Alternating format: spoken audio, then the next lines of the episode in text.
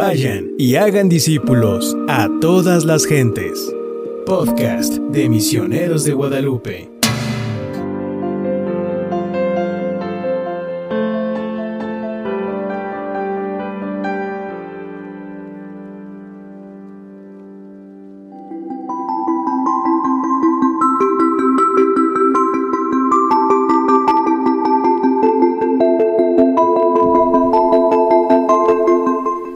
Buenos días, padrinos, madrinas, amigos de Misioneros de Guadalupe.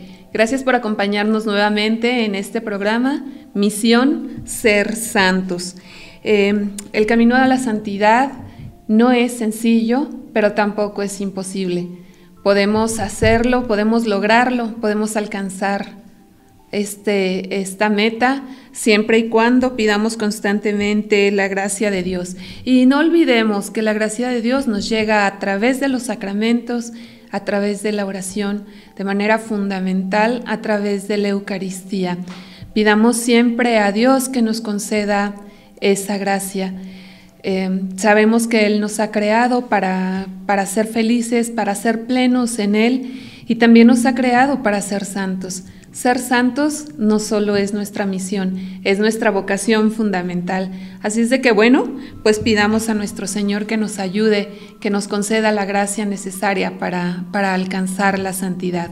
Soy su servidora, Rosa María Becerril, misionera laica asociada a Misioneros de Guadalupe. Y bueno, estoy muy contenta de, estar con ustedes nuevamente. Gracias por acompañarnos. Como siempre, pues estamos a sus órdenes a través de, de nuestras redes sociales y también en la línea misionera 800 00 58 100. Nos da mucho gusto cuando recibimos sus comentarios, cuando sabemos que ustedes nos acompañan cada, cada paso que damos es también con la mirada puesta en compartir con ustedes nuestro ser misionero, nuestro, no solo de nosotros, también de ustedes. Gracias padrinos, gracias madrinas por estar con nosotros. Esperamos que nos acompañen y pues bueno, esperamos también escuchar sus comentarios.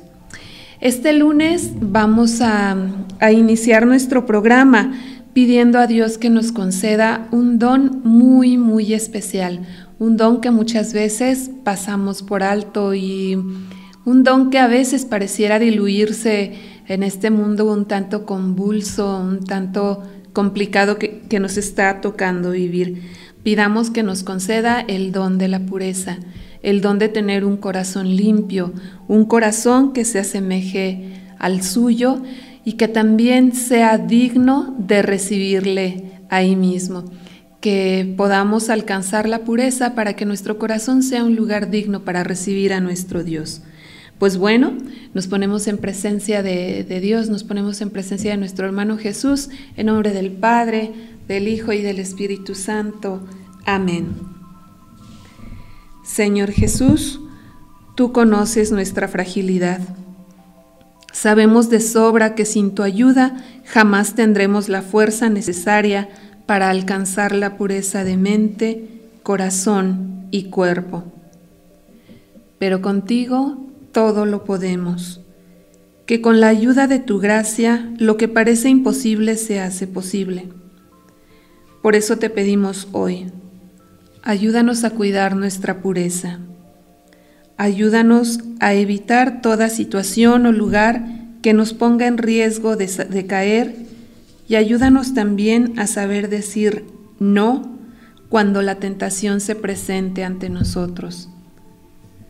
Señor, mira nuestro propósito y anhelo y concédenos amar y ser amados de verdad, con un amor que se asemeje cada día más al tuyo. Amén.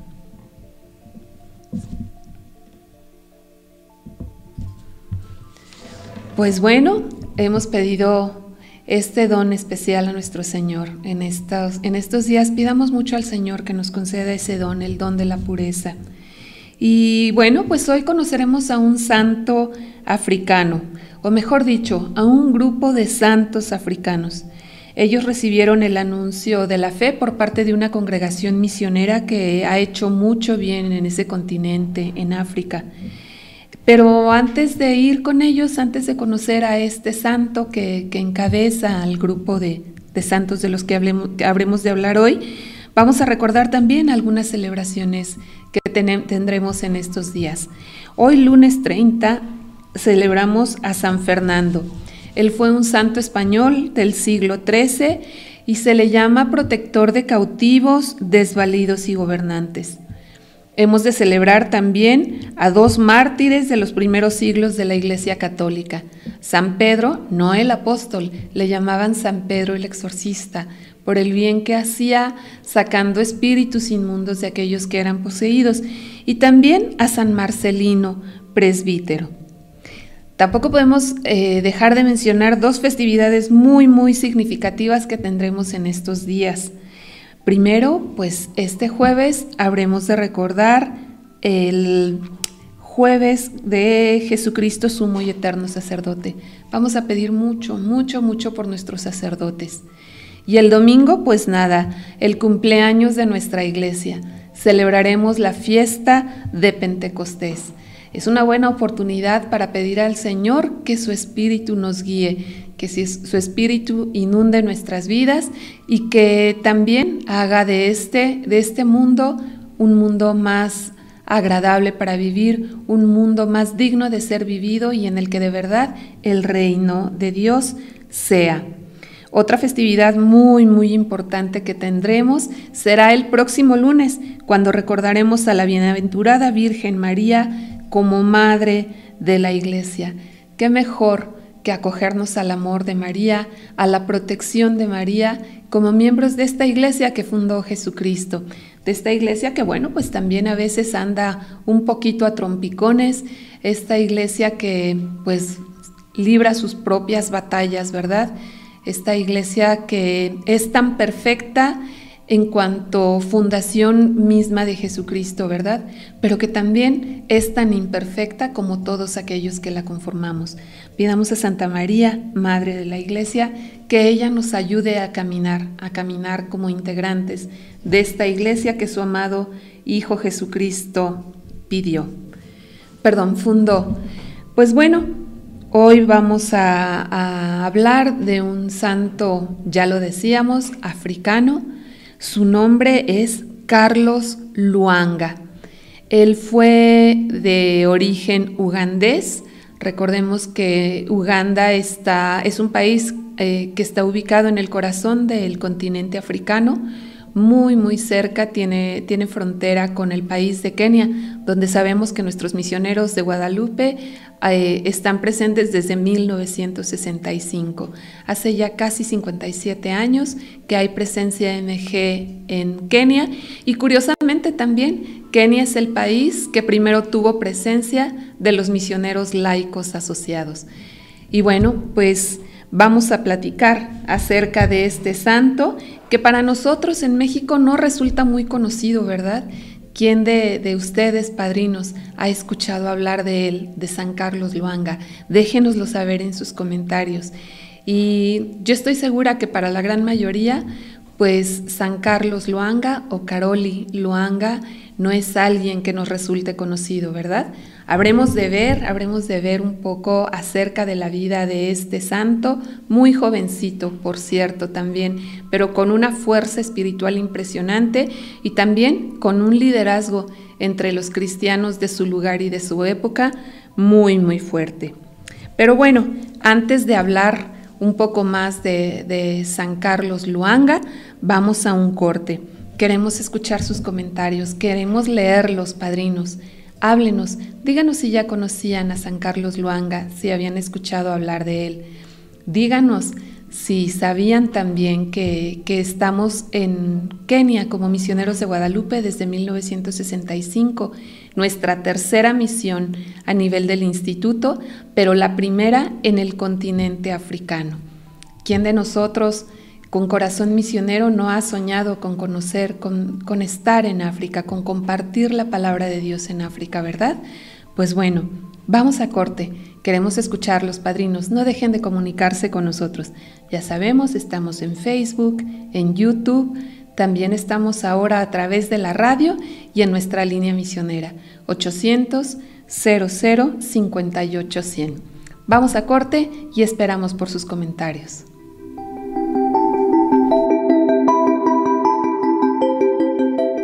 Padrinos, amigos, estamos de regreso aquí en su programa Misión Ser Santos, donde hablaremos el día de hoy acerca de San Carlos Luanga y los mártires de Uganda.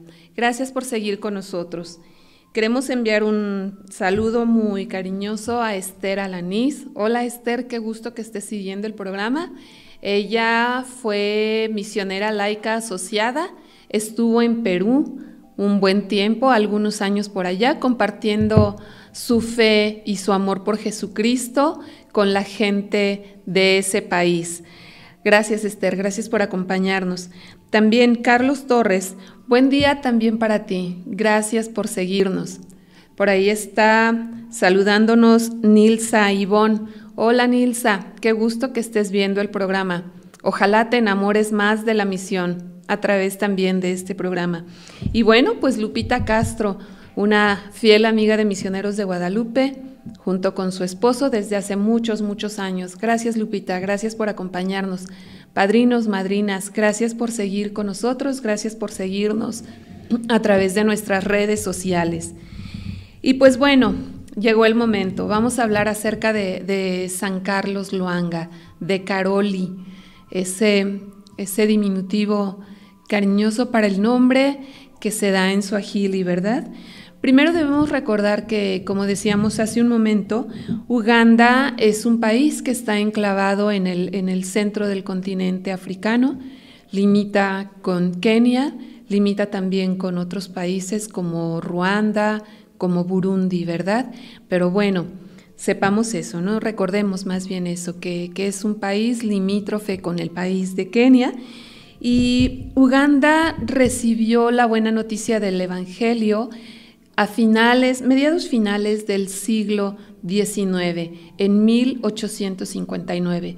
Fue la congregación de padres blancos o misioneros de África quienes llevaron esa, esa buena noticia, quienes han acompañado desde entonces al pueblo de Uganda en ese reconocer las semillas del verbo que ya Dios con toda certeza había sembrado en ese país, ¿verdad?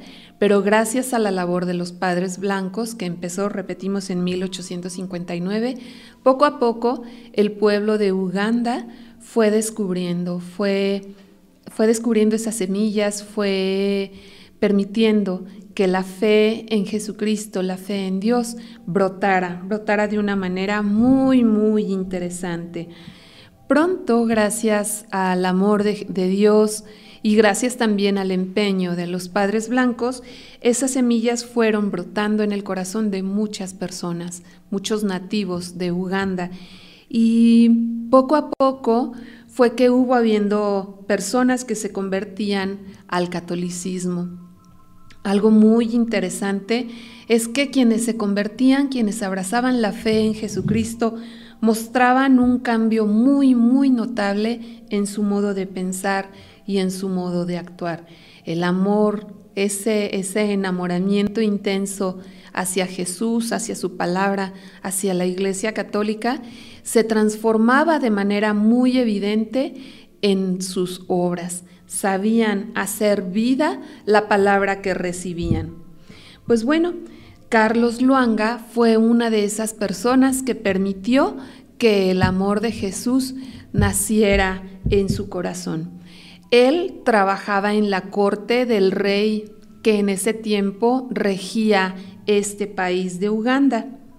Eh, Carlos Luanga pertenecía a una tribu llamada Baganda y como parte, como integrante de esta tribu, pues eh, sirvió en el palacio real, ¿verdad? Él era el jefe de los pajes reales, de los servidores inmediatos al rey. Y más tarde, poco a poco, su servicio puntual, su servicio entregado, su servicio eficiente, permitió que fuese llamado para trabajar como mayordomo de la corte del rey Muanga II. El rey apreciaba el trabajo que realizaba Carlos llegó a ser notable para el rey la, devoción con que servía en el palacio y eso hizo que, pese a que era un muchacho de entre 17 y 20 años, pudiese eh, asumir el cargo de mayordomo del jefe de Palacio Real, del jefe de los servidores de Palacio. Un dato muy curioso es que si bien Carlos Luanga ya había conocido el anuncio del Evangelio gracias, como decíamos, a la labor de los padres blancos, aún no había sido bautizado cuando estaba trabajando ya en el Palacio Real. Es muy curioso, él fue bautizado solo una noche antes de ser condenado a muerte y a pesar de ello se convirtió en el líder moral de los pajes del rey, que en su totalidad, igual que él, si bien no habían sido bautizados aún, ya habían abrazado la fe católica. Em, él, como ya decíamos, fue el jefe de los pajes, el jefe de los servidores de palacio. Y un dato que nos presentan mucho en su biografía es que era un atleta, era un joven eh, atleta, era un joven muy bien parecido y esto hizo también que en el rey se despertaran deseos insanos hacia Carlos y hacia sus compañeros. Él, Carlos, em, de manera secreta instruía a sus amigos en la fe católica y personalmente bautizó a los más pequeños. Em, como decíamos, la noche, justo la noche anterior a ser condenado a muerte. Él animaba mucho a sus compañeros a permanecer castos, a permanecer puros y a permanecer fieles a la ley de Dios. Protegió a los pajes de la corte, que en su mayoría eran adolescentes a partir de los 14 años, si bien había uno por ahí, Quisito, que tenía tan solo 13 años de edad. Eh, los protegió, buscó la manera de protegerlo de las demandas de impureza que le solicitaba el rey Muanga.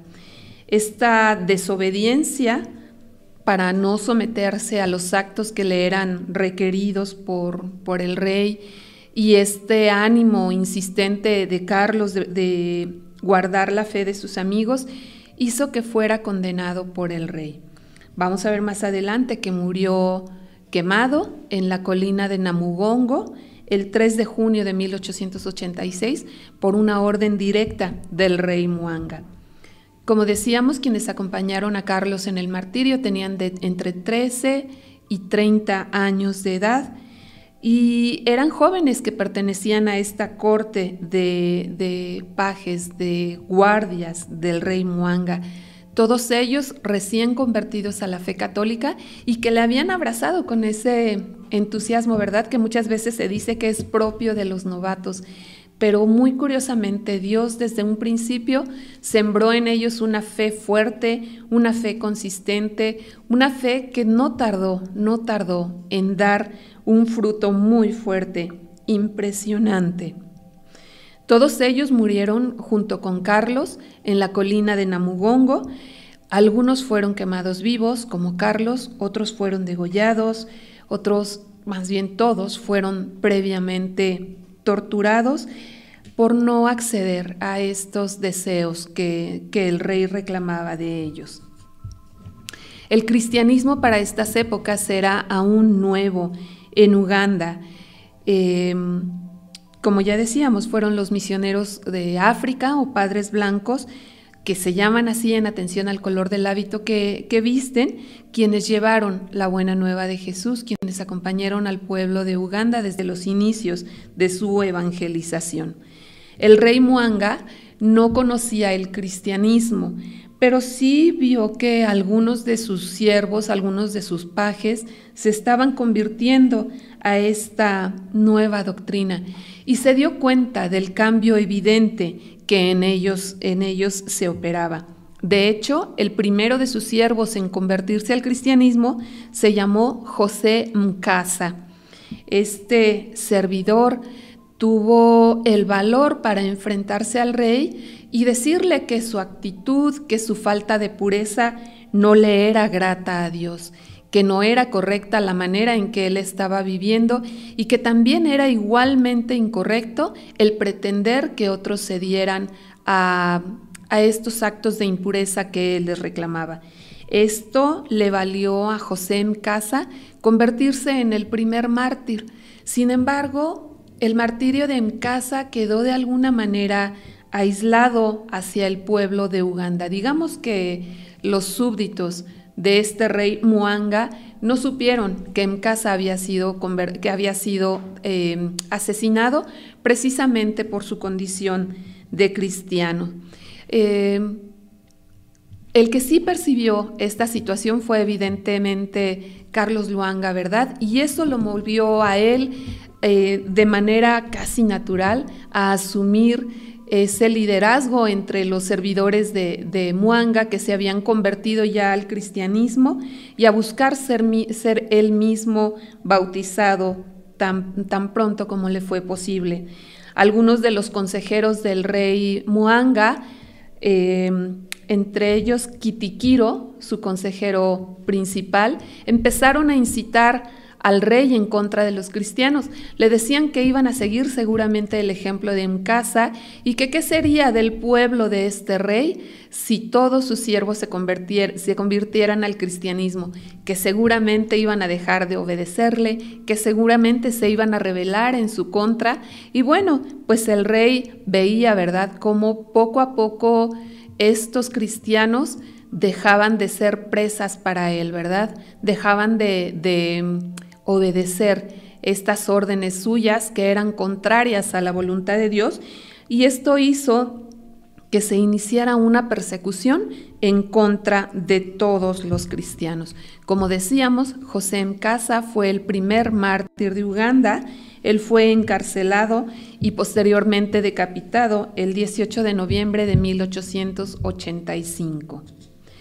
Em, pues como decíamos, bueno, esta persecución que se desató en contra de los cristianos comenzó en Palacio, ¿verdad? Los primeros en ser sujetos a esta persecución fueron esos servidores del rey, estos jovencitos que trabajaban como sus pajes, como sus servidores inmediatos.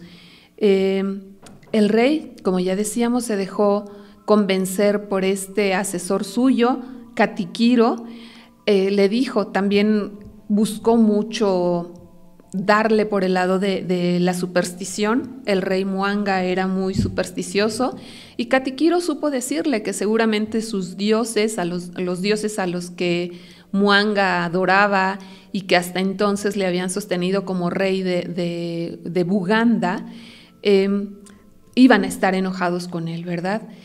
Y les dijo también, le dijo también Kitikiro, Katikiro, perdón, al rey Muanga, que seguramente iban a venir muchas calamidades sobre el pueblo el que, sobre el que él reinaba a causa de la actitud de estos cristianos. Supo convencerlo de ambos lados, diciéndole que por un lado no habría quien le obedeciera, pero también diciéndole que seguramente esta nueva fe, esta nueva forma de, vivir, le iba a traer muchas eh, calamidades a causa de que estos nuevos cristianos habían dejado de adorar a los dioses a los que eh, Muanga decía adorar, decía servir.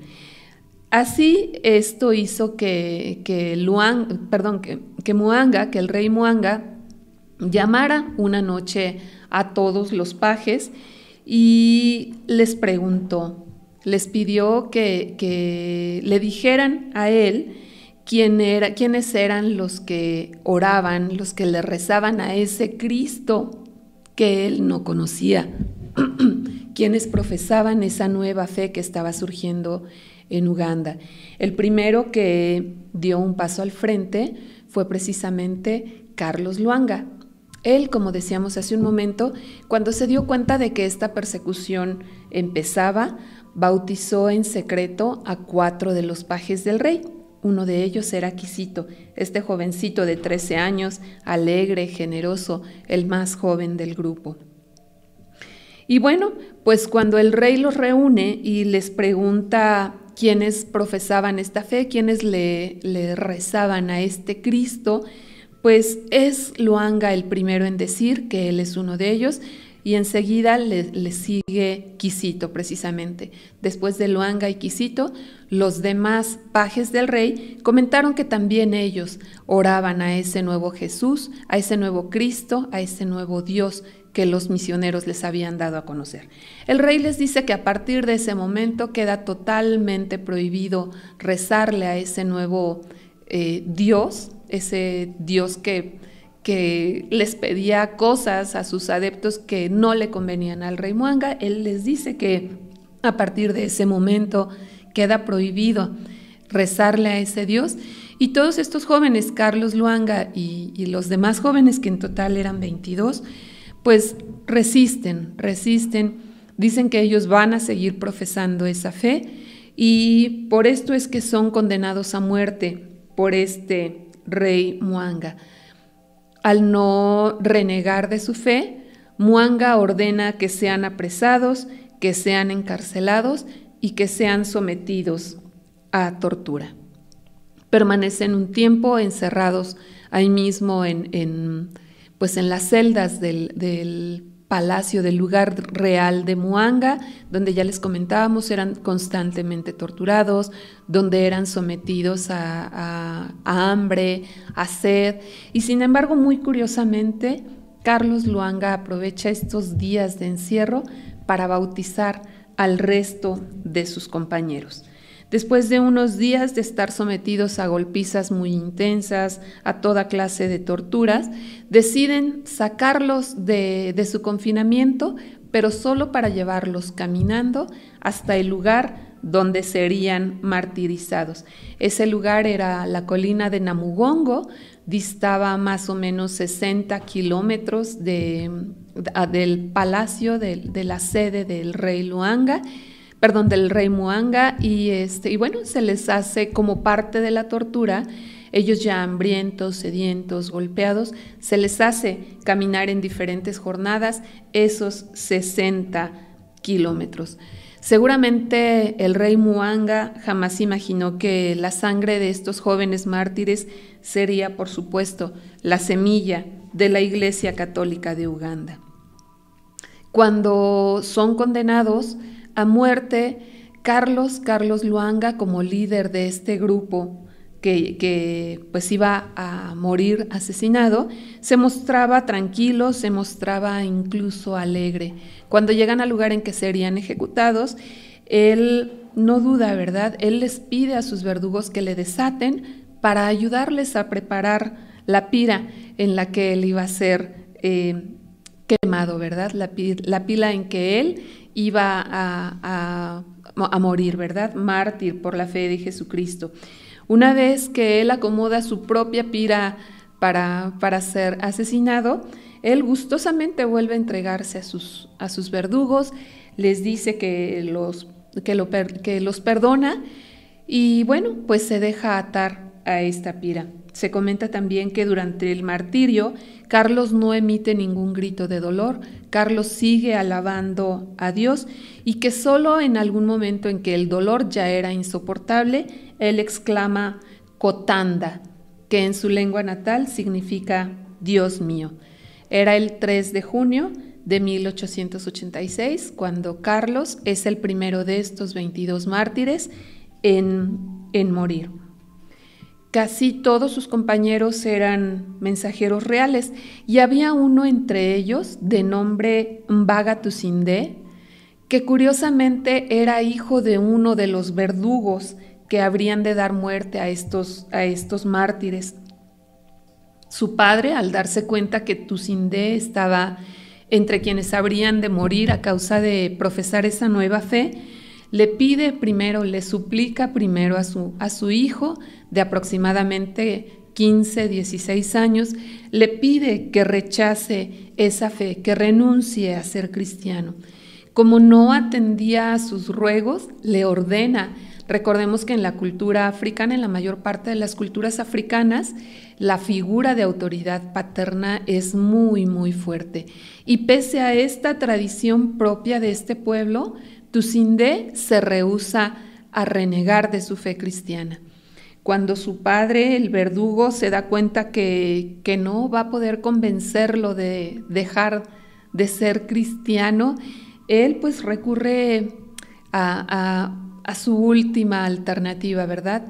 Le pide a sus otros compañeros verdugos que golpeen fuertemente en la cabeza a Tusinde a fin de que pierda el conocimiento y no sufriera tanto al, ser quemado.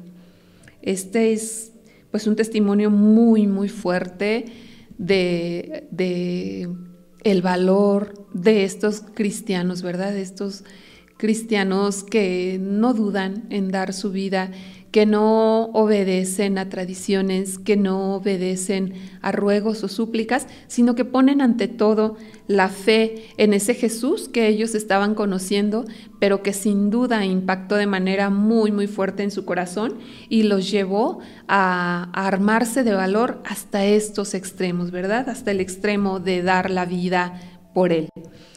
Curiosamente también camino a, la colina de Namugongo, donde fueron ellos asesinados, los verdugos encontraron a dos, a dos personas más que, que, también se declaran cristianos, se asumen como cristianos. Ellos ya de más de 30 años de edad, uno de ellos, Matías Mulumba, tenía 50 años de edad, era ya, ya grande y le llevan entre ellos al ver que, Matías Mulumba y su compañero Andrés, Andrés Cagua se compadecen de los cristianos que, que, llevaban a ser torturados, les preguntan si ellos también viven esa fe y al decir que sí, los capturan. Les dicen que habrán de llevarlos al rey para que el rey diga eh, si se apiada de ellos y los exime de, de ser muertos, torturados y muertos por su fe y ellos dicen que no, que están seguros que el rey no va a, apiadarse de ellos y que ellos jamás van a rechazar a Jesús.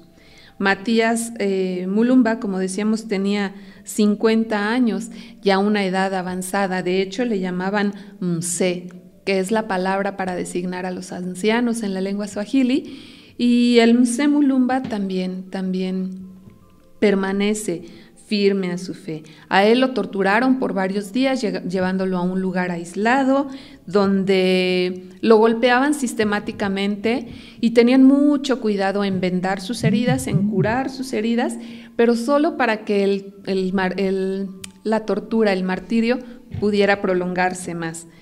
Una vida, pues, pues nada fácil, ¿verdad? Y una forma de morir muy, muy complicada, muy dolorosa, pero pues Mulumba, igual que, Andrés Cagua, eh, se mostraron igual firmes en su fe, como se mostraron estos otros 22 jovencitos encabezados por Carlos Luanga.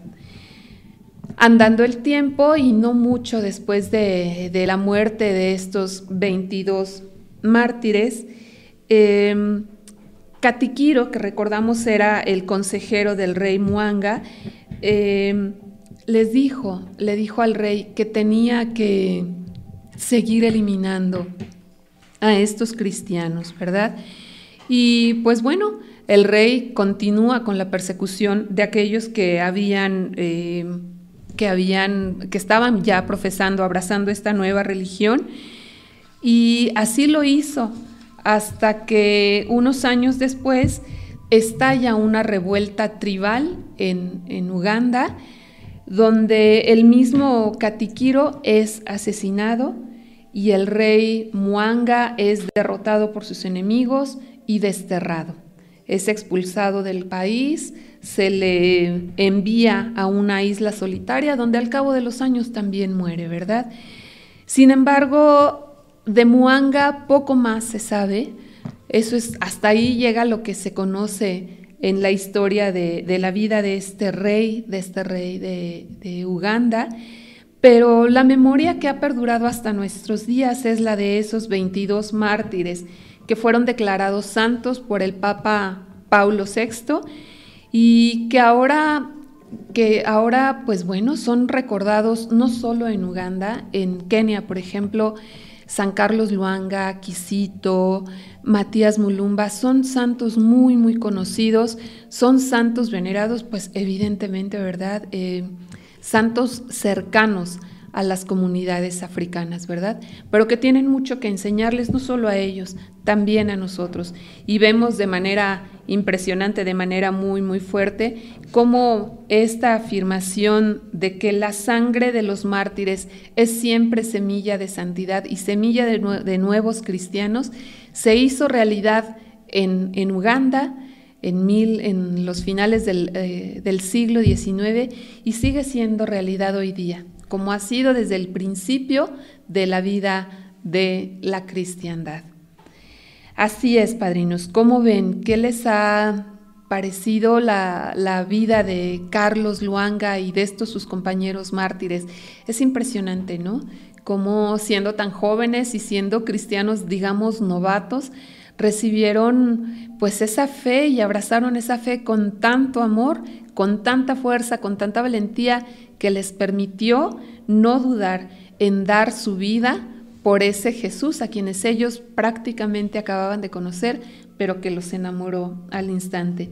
Estamos viendo algunas imágenes donde se ve el grupo de los, de los mártires. Ahí por ahí Carlos eh, Luanga está señalado con el número 13.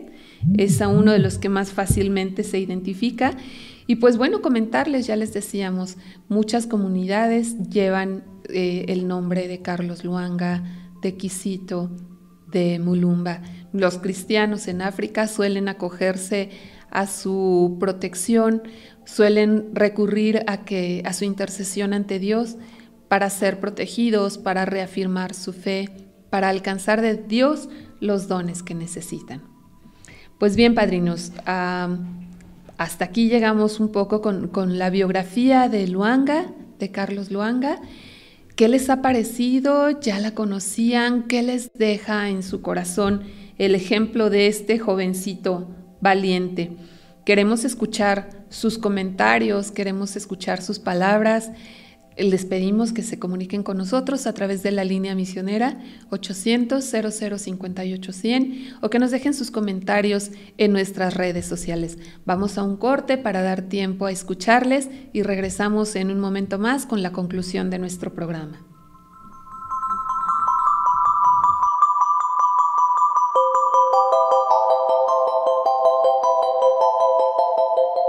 Amigos, padrinos, madrinas, gracias por seguir acompañándonos, gracias por estar todavía con nosotros en este programa Misión Ser Santos. ¿Qué les ha parecido la historia de Carlos Luanga? Impactante, ¿no? Una historia nada, nada sencillita, nada color de rosa, pero bueno, que nos deja muchas, muchas enseñanzas. Antes de ir a la parte conclusiva de nuestro programa, quiero agradecer a algunas personas que nos han acompañado en, la en esta transmisión. Jorge Elías González, muchas gracias. Gracias por seguir el programa. Cintia García, gracias Cintia. Estamos unidos en oración y seguimos trabajando por la construcción del reino. Y también al padre Martín Cisneros, misionero de Guadalupe en Estados Unidos. Él está en una de nuestras parroquias en Los Ángeles. Padre Martín, un abrazo, un saludo y un abrazo hasta allá, hasta esta nuestra misión que, recién inició a finales del año pasado. El 12 de diciembre del año pasado surge la misión de Los Ángeles. Y bueno, el Padre es parte de esa comunidad. Un abrazo para usted y un saludo con mucho, mucho cariño para todos nuestros sacerdotes misioneros de Guadalupe que están compartiendo la fe en Estados Unidos, en esa misión de Los Ángeles. Pues bueno, vamos a platicar un poco más para concluir sobre la vida de San Carlos Luanga. ¿Qué nos deja? ¿Qué nos dice? Yo creo que es muy, muy importante que veamos a través del testimonio de Carlos, de Carlos Luanga la importancia de vivir una vida en pureza, una vida en castidad, que no es fácil, no, no es fácil, pero que es totalmente posible. La pureza, la castidad no son conceptos pasados de moda, son conceptos que hoy día deben adquirir más vitalidad, más presencia que nunca. Debemos recordar siempre que nuestro cuerpo es templo del Espíritu Santo, que estamos llamados también a eso, a, ver nuestro cuerpo como templo del Espíritu Santo y que estas virtudes de la castidad, de la pureza, no limitan el amor, sino muy, muy por el contrario, lo planifican, hacen que el amor sea en realidad, sea pleno. Ajá. No olvidar, no olvidar jamás, respetar nuestro cuerpo como el templo del Espíritu Santo que es. En esta época que nos ha tocado vivir, desafortunadamente se ha relativizado prácticamente todo, incluso el amor, y al relativizarse se ha hecho que pierda su real dimensión y su real valor. Entonces que el recuerdo de la fe, de la interesa, del valor de Carlos Luanga nos ayude a a ver realmente el amor en la real dimensión, en su verdadera dimensión. Que este ejemplo de Carlos Luanga nos recuerde que la misión que tenemos de ser santos no es sencilla, pero que es perfectamente alcanzable, que pasa necesariamente por el esfuerzo, por la oración, por el sacrificio incluso, pero que es posible. Desafortunadamente también el concepto mismo de ser humano es ahora desechable, todo es de úsese y tírese, incluidas las relaciones interpersonales. Entonces que este ejemplo de, de Carlos Luanga nos ayude a recordar que es posible vivir en pureza. Él fue alumno fue de la fe cristiana y de manera muy casi inmediata se convierte también en maestro a través de su testimonio de vida cristiana.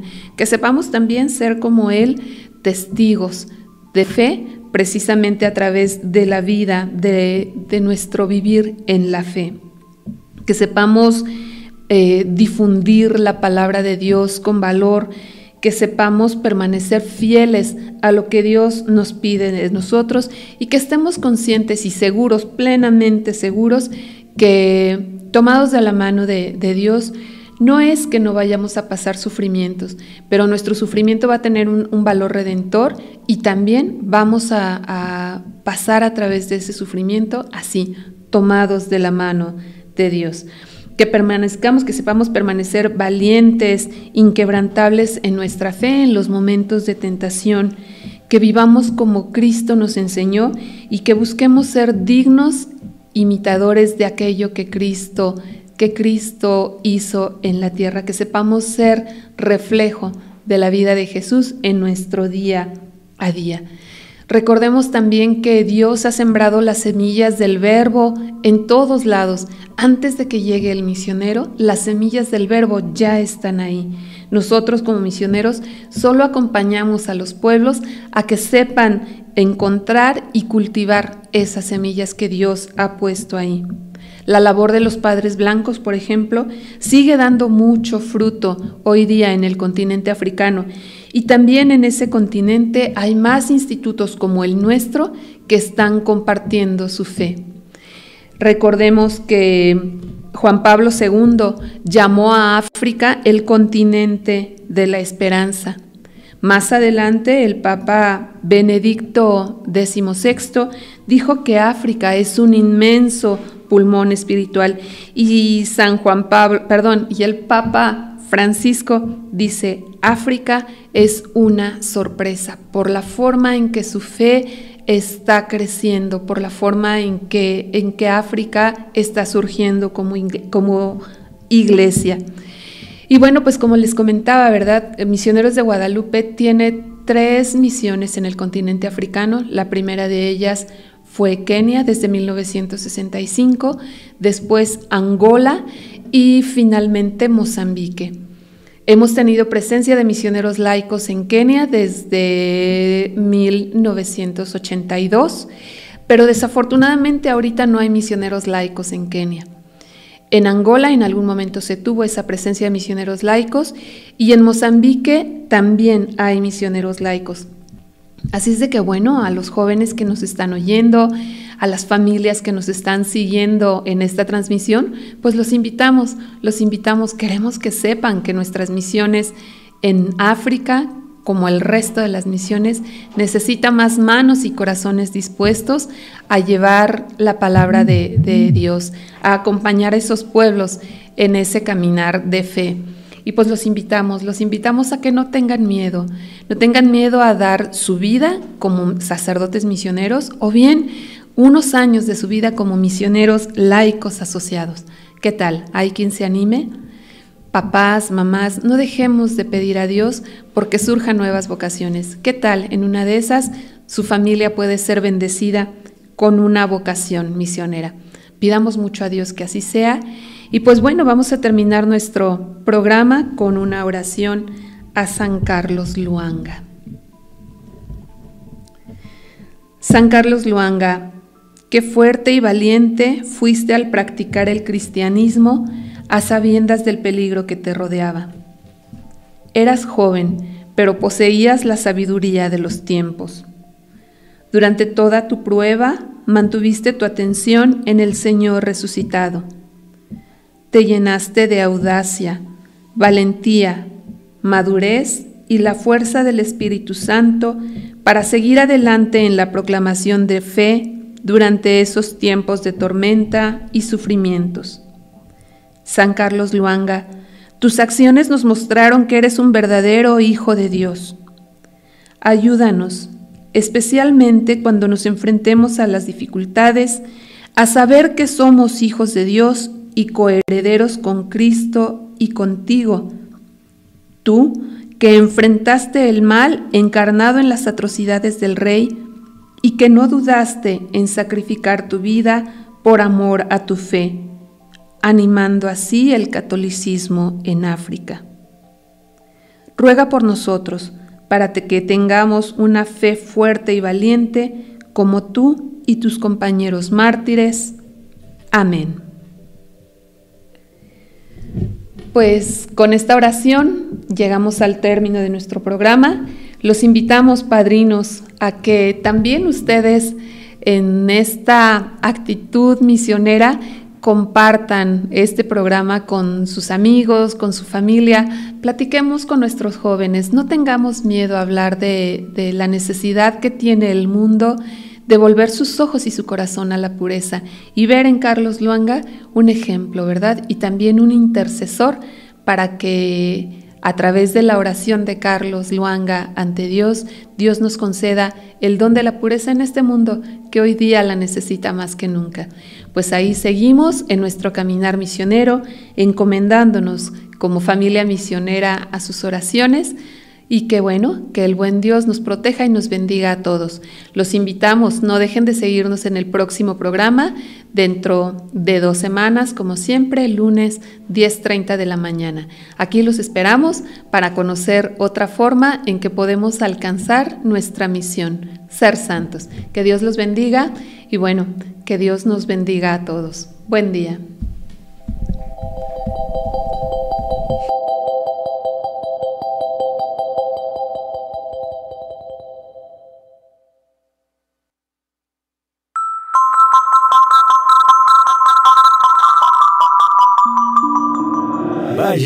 Hagan discípulos a todas las gentes. Podcast de Misioneros de Guadalupe.